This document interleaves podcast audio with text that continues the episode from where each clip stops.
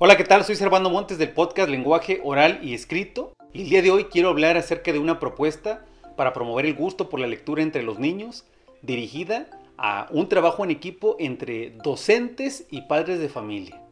Esta actividad está pensada sobre todo para el nivel de educación primaria, porque es este nivel que conozco más y donde la he aplicado y creo que funciona.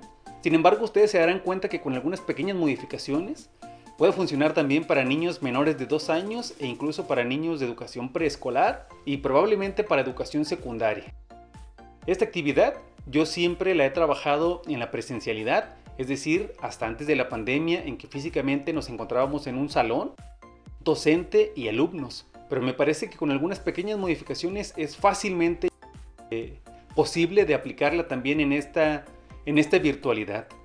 El objetivo es simplemente con esta actividad que se llama Padres Lectores, que los padres, que los tutores asistan al aula y lean a los niños. Sin embargo, en este trabajo a la distancia podemos valernos de Google Meet, de Zoom, de JoinMe, de WhatsApp, Messenger, cualquier aplicación que nos permita videograbar en tiempo real o grabarse para compartirla después de manera asincrónica. Los materiales que se requieren, obviamente que puede ser el libro en físico, estarlo hojeando para los niños o bien hacer una lectura digital. Si tienen libros físicos eh, dirigidos para los niños, eh, si el maestro va a facilitarlo a los, a los padres de familia, si tiene acceso a ellos, está la biblioteca de aula, la biblioteca escolar. Sin embargo, también están los libros que el padre de familia tiene en su casa, esos que son pensados específicamente en el niño, o que incluso el niño le sugiere al padre que los lea delante de, del resto de compañeritos, ¿no? A través del, del aula virtual.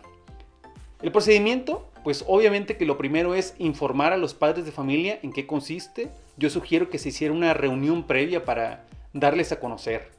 El segundo paso sería calendarizar las visitas de los padres al aula virtual, que pueden ser uno a la semana o quizás dos, o uno a la quincena o al mes, como el interés lo permita. El tercer paso sería conocer bien el texto que se va a leer por parte del padre de familia para que tenga seguridad sobre todo, pero también para que sepa cómo desenvolverse antes, durante y después de la lectura que realice en voz alta.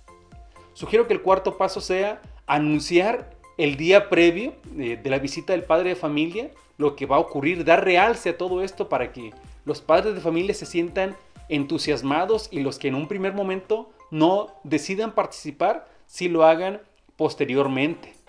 Y sugiero también que si el padre de familia no quiere hacerlo en ese tiempo real, lo deje grabado, su participación en lectura. En este caso obviamente es el docente quien tiene que guiar las actividades previas y posteriores a la lectura, pero también se vale. El caso es involucrarlos a todos. ¿Qué opinan? ¿Les parece?